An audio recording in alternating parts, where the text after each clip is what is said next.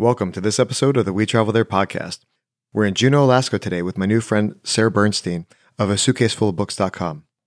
Sarah travels to literary inspired destinations and encourages followers to immerse themselves into great literature. In this episode, Sarah explains the differences between black and brown bears, where you can hike a glacier, and about our close encounter with a whale while kayaking. You'll hear these three unique stories about Juneau, Alaska, and so much more. The show notes will be available at wetravelthere.com forward slash Juneau. Before we get started, I'd love it if you give my show a rating and review on your favorite podcast platform. Your feedback improves the interviews and helps new listeners find the show. Now let's get started. The We Travel There podcast helps you travel like a local by interviewing guests from around the world to uncover the hidden gems of their city by finding out the best things to do, eat, drink, and see from a local's point of view. Whether I'm traveling for business or pleasure, it's important to have clothes that make me look good and feel great. I wear Bluffworks jeans, slacks, dress shirts, and blazers because they're wrinkle free and are designed for the modern traveler. And if they get dirty, a quick spin in the washing machine and they're good as new. Go to wetravelthere.com forward slash bluffworks for a special offer and to select from the latest styles so you can stay wrinkle free when you travel.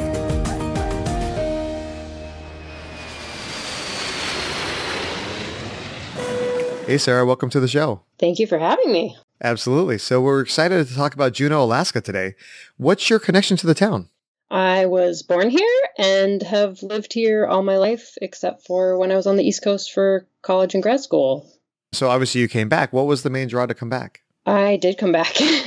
I was in Boston, which is a great city, but I missed having the mountains and the hiking trails and the water just super available two minute drive from my house. And so I came back because I I like having nature close by and easy to get to. For sure. And, and is that kind of what keeps you there? Definitely. Juneau's definitely an outdoorsy city, and that's why people live here. so it's sort of the place where every weekend you're out on a trail. It's a two minute drive to the nearest trail, or during the winter, you're out on the lakes ice skating or skiing, or yeah. So I'm not a big city person. well, my hat's off to you. I I can handle a little bit of the cold, like when I'm visiting, but I went to Fairbanks back in college, and I just wasn't comfortable with like how cold it was. No, that's I. I'm not a Fairbanks person. uh, Fairbanks definitely gets colder than we do. Juneau is more temperate. Okay, it's sort of like Seattle weather. is just constantly rainy and 40 degrees year round. Sure, we do get some nice days, and then being outside is lovely.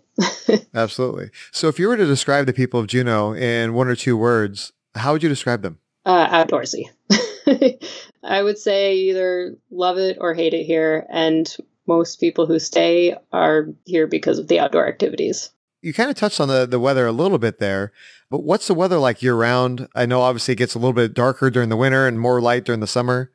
Is there a certain time of the year that's better to visit? Definitely. I would say overall, we expect rain, but July is the best month to visit. It's usually more likely that we'll get some sunny days during July than the rest of the months. Okay. I would say July 31st is when the rain usually comes back and then just stays for quite a while. oh, wow. Yeah. okay. And so are there like festivals or anything like that that kind of take advantage of that awesome weather in July? Unfortunately, not in July. we we do have a annual festival called the Alaska Folk Festival, and that's in April, and I think it's the second or third week in April, and that's when usually a bunch of people who are ex locals come back and musicians from all over come, and it's kind of a free music everywhere festival with evening shows and dances, and that's the really big thing that people come home for. It used to be sunny that week, and lately, because our weather has been changing, it's now usually rainy that week, unfortunately. Oh. But it, it used to be a good week to be here. but it's still good for the festival. Absolutely. So, yeah, in that sense, it's still good because you got some great music, you got a lot of fun. And then, like you said, a lot of the people that don't live there now come back for that. So you're able to see a lot of old friends. Yeah, it's great some of the folk music is not that great, but it's more of a social event than anything else. Yeah, yeah. Everyone gets their 15 minutes of fame, so all the spots are 15 minutes long, and you can kind of walk in and walk out whether you like them or not, and then you go socialize, and then you go back, and it's all free. And then during the day, the musicians will go and just sort of jam at coffee shops. oh, that's just fun. sort of a music free for all for a week. Yeah. That's really good. Are there like big name bands or is it more just local traveling bands or how does that work? Uh, actually, so there's usually one group that has been asked to come and they're paid and they get, I believe it's an hour and a half long show on two nights. But other than that, it's whoever applies and gets a spot. So it's anybody that wants to perform. Do you have any like favorite bands that have performed or is it all, like you said, folk music? it is everything. It is locals, it is some folk music, some local violin students, local choirs that are not necessarily folksy. I would say that I've got a few favorite local celebrities that play, um, but no big names let's back it up for a minute. If people are going to come to Juneau and they say, you know what, this sounds really fun. I want to get in touch with the outdoors and everything. Where do they fly into? Do they fly into Juneau or, or nearby? Yeah. So Juneau only has one airport. It's the Juneau airport. And we only have one airline that flies in here, which is Alaska Airlines. And occasionally Delta will fly in during the summers if they feel like the traffic is worth it. But for the most part, we're stuck with Alaska Airlines, which is fine. Yeah, I mean, there's worse airlines to be stuck with than Alaska. Alaska's yeah. like actually pretty good. right. So Juneau is only accessible by air or by boat. So the other option to get to Juneau is the Alaska Marine Highway, and they do go down to I believe it's Bellingham. So some people do come in by ferry. So if they're coming from Bellingham, that's is that Washington? Yes. Okay, so they come from Washington up to Juneau. So say we fly in and we want to do some things around town. Do we need to rent a car? Is there public transportation? How do people do that? I would suggest renting a car. there is public transportation, but it's not great. Juneau is sort of stretched out along the coastline, so it's really long, sure. even though it's somewhat small. And so having a car to get around is really the easiest way, especially if you want to get out to some of the hiking trails, because those are not accessible by public transportation. Okay. So we do have a downtown, which is where all the cruise ships come in during the summer and you can walk around there and if you're staying downtown you can mostly get around to restaurants and shops and things but if you want to get out to see more of Juneau you're going to want to rent a car take an Uber or some sort of ride share or taxi. That makes a lot of sense. So we flew in, we rented a car. What are some of the major things that people do when they come to visit Juneau? The biggest thing, which is really touristy but worth it, is visiting the Mendenhall Glacier. There's a visitor center, there's some hiking trails, there's viewing platforms, and um, short walk out to a waterfall. So I would say that would be the number one thing to do. That sounds really cool. When they're looking at hiking the glacier, are there lots of different trails? How long if somebody's going to budget their time and try to figure out maybe they're going to be there for a few days if they want to budget their time and say, okay, I'm going to spend X amount of time hiking the trails over the glacier. I'm going to do some other things. How long should they plan for that? I would say if you're going to go out to the Mendenhall Glacier, I think the longest trail nearby is kind of a three mile loop, or there's a 20 minute walk out to the waterfall. And then you may want to spend some time in the visitor center. So I would say you might spend a few hours out there. Okay. If you want to get on the glacier, there are flight seeing tours that you can take a helicopter up to the glacier and they take you out on the ice. And there's some dog tours up there as well. but I haven't actually done those myself because I am local and haven't done a lot of the touristy thing. So I don't know how long those take, but uh, from what I've heard, they're fun. no, that sounds great.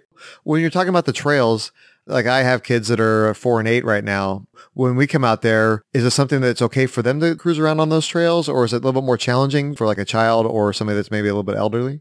The trails in Juneau are kind of roots and open ground, and I would say the kids in Juneau start hiking young. so okay, they're totally kid accessible, maybe not elderly accessible, but around the glacier they've made it more tourist accessible. So that's probably easier if you're on the easier side. If you do have a car and you get out to some of the trails out of the center of town, those are still kid accessible, you know, if you're a medium to good hiker. Now, one of the things like when you're hiking or just doing other outdoorsy things, you got to watch out for the wildlife. I know that there are black bears there. Is it something that you kind of have to be cautious of that or do they normally kind of stay away? How does that work? Yeah, actually, that is a thing. um, if you do want to see black bears safely and you're here in July and you go to the Mendenhall Glacier, they actually do have some platforms that are up above salmon streams. And at the right time of year, you can actually see black bears coming out and feeding. If you're out on the trails that are more local trails out in the wilderness, you do have to watch out for bears. But luckily, black bears are kind of scared of humans. So, for the most part, if you're making noise along the trail, they're going to run away and leave you alone. And we have once in a blue moon seen a brown bear in town, but not that often. So brown bears will attack. oh, okay. But for the most part, we don't really have to worry about them. I would say bears are not as big a concern as people think they are here. Okay. Yeah. I mean, it's just one of those things you got to always be careful. Right. So it's good to know. Black bears are generally kind of afraid. Brown bears, uh, you need to be afraid. Right, exactly. now, everybody's not going to be able to visit during July within that, like, that ideal month of, of weather. Say they want to come and visit during the winter and they're prepared for cold, they're ready to rock and roll. What are some of the things to do in the wintertime? Well, we do have a downhill ski area, which is the Eaglecrest ski area if there's enough snow, we've had some problems in recent winters because our winters have been becoming warmer, unfortunately. but if it's a good snow year, that's definitely a place to go, do some downhill skiing. Otherwise, if the lakes are frozen, I would definitely suggest getting out on the lakes and cross country skiing. Sorry, ice skating, also cross country skiing. We have some great cross country ski trails. I like to cross country, classical, and skate ski out on the lakes and the campgrounds in town. For those of us city folk that aren't really used to uh, lakes freezing over and everything, are there designated areas or so probably my luck if I went out on a what I thought was a frozen lake, I would go about halfway out there and I would fall into the water. So we do actually have an ice rink. So if you're not that adventurous, the ice rink does actually rent ice skates and has open skates. So yeah, you can actually go inside if you'd like to. I like to swim, but I don't want to swim in freezing water. You know, so yeah, we generally make sure there are other people out on the lakes before we head out on them. Sure, sure. Yeah, let somebody else be the guinea pig. right, exactly. I think one of the things that you mentioned to me before is that when you're looking to do touristy things, maybe you're here, like you said, on a cruise liner or something like that. There's ways to be able to sign up for like programs where somebody else is taking you around it and showing you everything there is to see in Juneau versus like renting a car, say for the day while you're here on a cruise ship. Right. So there are bus tours that go from downtown and they'll take you out to the glacier and a few other sites. There's the flight seeing tours that you can do that take you up in helicopters. There's tours that take you on small planes out to lodges where you get a meal and come back and do some flight seeing. There's tours that take you to do dog sledding. There's some zip lining. So there's a bunch of tours during the summer that are very tourist oriented. Okay, cool. And for everybody that's listening, we're going to include some of those links in the show notes. So that way you'll find out how to do it instead of having to search it up for yourself. Okay, so when people are planning to come to Juneau, where should they stay? Is it should they stay in the downtown, or are there certain areas that maybe they need to kind of avoid, or how does that work? I wouldn't say there are places to avoid in town. I would definitely suggest staying downtown if you want to be close to restaurants and nightlife if you want to be somewhere where things are easily walkable, I would definitely suggest staying downtown. If you want a little more secluded and you're not really going out in the evening, or maybe you have a car so you can get places, then I would probably suggest finding like a Airbnb somewhere a little farther away from downtown. Yeah, maybe that way you get a little bit more feel of what the city is like instead of like more of the touristy stuff. Right. So, okay, you kind of mentioned some of the restaurants. If somebody's coming there, where should they go to eat? Like, what are some of your favorites? Juneau has an up and coming food scene, which is very exciting. And I would say my favorites right now are some of our food carts because I work downtown and I do a lot of lunches downtown. And generally during the summer, our favorites are the food carts because they're open. One of the favorites is Deckhand Dave's. He does fish tacos and fish and chips. Also, Pucker Wilson's, which has a big sign outside that says best burgers in town, which is true. Um, and then there's also a few good restaurants. I would say the Four Points Hotel has a restaurant downstairs, which I really enjoy as well. When you go there, what type of food do they have, or what do you normally eat? So it's a pub, and so it's kind of pub food. They have, but good. so uh, there's Heroes. My favorite is the Philly cheesesteak. It's not exactly, it's an Alaskan Philly cheesesteak. It's as close as you're going to come on this coast. I think it's one of those things that people that have cities where they own that food, like Philly cheesesteaks or like New York style pizza or bagels or whatever. Any place outside of there, they can try to replicate it, but it's never exactly the same. Right. And having lived in Philly during college, it's not the same, but it's as close as I'm going to get. So. yeah, absolutely. So if somebody was going to come here for the day or for a few days, what type of breakfast places are there? There is a breakfast place downtown called the Sandpiper, and it does pretty good brunch. Beyond that, I no, I think that's pretty much our brunch place. okay, so it's brunch or drive-through McDonald's. Uh, we do have that, I guess. we have one downtown now, so there's that available. There are some other restaurants that do brunch, but I would say if you're specifically wanting brunch, everyone goes to the Sandpiper. All right. And uh, say like you want a good lunch. Is there anything that's like a specialty in Juneau or is it just more like traditional fare? I would say if you are not from here and you're looking for a good lunch or dinner, I would definitely go for somewhere with seafood. so we have Tracy's Crab Shack, which does pretty good crab and it's also famous because a TV show came to town and filmed there, so it does get traffic because of that, but it's worth it. But yeah, I would say most of the restaurants downtown do pretty good seafood lunch and dinner. And if you're going to do kind of an Alaskan food when you come, that's what I would suggest. Right on. Say you're out and it's just you and your spouse and you're looking for like a nice dinner, maybe seafood or something else, and then like drinks and dancing afterwards. Is there any place like that there? Well, I guess anywhere downtown. I mean, there's the seafood places. If you want some pizza, there's a new Italian pizza place. Yeah, you can pretty much find any type of food that you want downtown. And then there's the pubs and bars downtown if you really want to go dancing or have some nightlife afterwards. I'm just not a big downtown nightlife person. Yeah, I mean, I have kids, so I don't. There's not a whole lot of nightlife going on here either, so it's all good. Uh, how about like a, if you have a sweet tooth, and maybe you're looking for a dessert to kind of cap off the night or a, your meal? Uh, is there a good place for dessert in Juneau? Mm, no, there's um, unfortunately not right now. I was out downtown one night and we were actually looking for dessert, and we had to go like four restaurants before we found some, and it was so so so so. Oh, yeah. No. so no, there used to be a really great bakery in town, but it's gone now. So oh, that's too bad. yeah. All right. Well, you know, we'll have to skip that one and uh, focus on all the other good things that are to do in Juneau. With that, it's time for the final countdown. So if a traveler only had time for one meal in Juneau, where should they go and what should they eat? I would say go to Tracy's Crab Shack and have the king crab legs or the crab bisque. Either one, they're delicious. Okay, and the crab bisque, that's more like a uh, like a soup. Is that what the bisque is? Yeah. So all right, uh, and then you grew up in Juneau. You left, came back.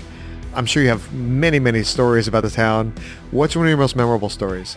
This was actually a really hard question. When I saw it in the pre show notes, I could not for the life of me come up with one because I feel like every day in Alaska is an adventure, um, just because it's Alaska. But I would say that the most memorable times being here are when you have wildlife encounters, and the closest I've ever been, I guess, to one of the big animals in town has been a whale. I was out kayaking with my family, and we had some out of town guests, and I was in a double kayak with one of our guests. So it was like two young girls in a kayak, and there was a whale. It was fairly far away.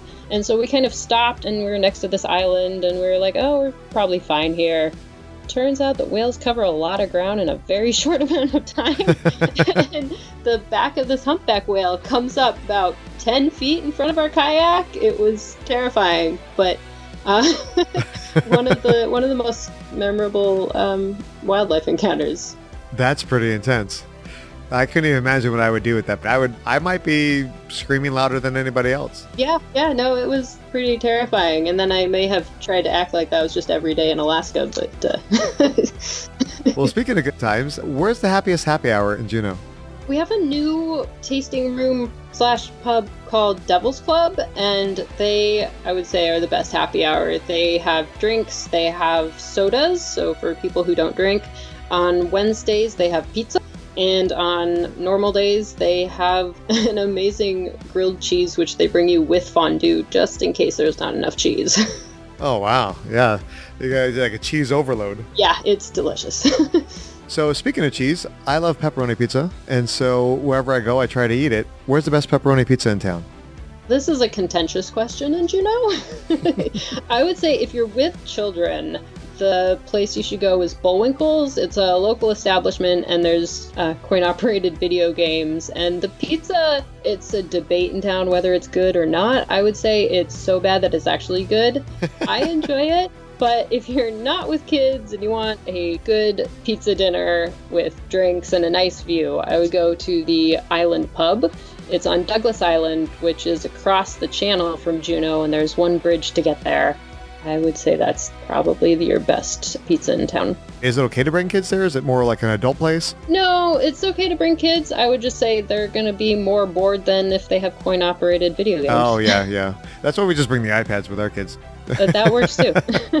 Nice. Uh, obviously, you've traveled a lot. You lived in Alaska. You're back on the East Coast for school and everything, and then back to Alaska. What's one of your best travel tips? the best travel tip I have discovered recently is packing cubes. I don't know what I was doing without them. they definitely have made my life easier. Yeah, somebody gave me one of those for Christmas, and I haven't yet succumbed to them yet. But my wife is a hardcore believer in them. Yeah, they changed my life. that's that's awesome. Sarah, thank you for being on the show. You and I, we've been talking for you know a number of months. We've gotten to know each other a little bit, but the audience doesn't. So, can you tell us a little bit about yourself, how people can reach you, and uh, and what it is that you like to write about? I blog about literary inspired destination travel, and I have a blog called A Suitcase Full of Books. So I like to travel to, for example, on the trail of Jane Austen. I went to Prince Edward Island because of Anne of Green Gables. Most recently, I went to Concord, Massachusetts to visit all of the transcendentalist writers' homes and the home of Louisa May Alcott. Occasionally, I'll pick up an Alaska book, but I haven't done a lot of Alaska content yet because a lot of books involve survival in the wilderness, which uh, I rather not have to try and survive to write about it. yeah, yeah. I, I like having people prepare food for me instead of having to pick berries and eat leaves. You know. Yep. So, well, right on. And so, if people want to connect with you, say on Twitter or social media, what's the best way to find you? Find my blog at uh, suitcasefullofbooks.com, and that's going to have all my social handles. Or on Instagram, it's a suitcase full of books. But the Twitter and the Facebook, unfortunately, are not quite as easy. So if you find my blog, you can find all my contact info. Absolutely. And in the show notes, we'll have links to all your social media and all the different ways people can connect with you. Thank you for being on the show. I learned a lot about Juneau. I'm pumped. I'm excited. I really want to come visit. Hopefully, the whales won't come say hi to me when I come out there. Uh, hopefully, you'll be on a bigger boat than I was. exactly. Exactly. Well, thanks again. And we look forward to seeing you when we travel there. yeah, thank you. Big thanks to Sarah for coming onto the show and sharing her excellent tips about Juneau, Alaska. Show her some love by visiting her site at suitcasefullofbooks.com and following her on Twitter at suitcaseofbks and on Instagram at a suitcase full of books. Visiting Juneau is all about experiencing the outdoors. If you didn't know already, the summertime days last as long as 18 hours. This gives visitors so much sunlight to explore and enjoy all the natural beauty. Send me a tweet at We Travel There to, share your favorite thing about Juneau, Alaska. All the links we talked about today can be found at wetravelthere.com forward slash Juneau. We want to say thank you to Bluffworks for being our affiliate sponsor of today's episode. I love how their clothing is designed for travel and resists wrinkles and dirt to keep me looking and smelling great, even after a full day of traveling. Best of all, their clothing is machine washable, so you don't need to find a dry cleaner when you're away from home. Go to wetravelthere.com forward slash bluffworks and use the promo code LEE to save 10% off your next order. Send me a message and let me know what style you pick. For questions about an upcoming vacation, visit the We Travel There podcast community on Facebook for the best tips from travelers like you and me. Join us next time as we travel south to Medellin, Colombia, known as the City of Eternal Spring because of their amazing weather. We'll speak with Joseph Hogue, the man behind the Let's Talk Money channel on YouTube. We'll talk about the annual Flowers Festival, immersive experiences at the planetarium, and where to visit a museum inside a medieval Gothic style castle. We hope you join us when we travel there. If you've enjoyed this podcast episode, please share it with your friends and tell them what you like most. Make sure you subscribe, that way you don't miss any of our upcoming destinations.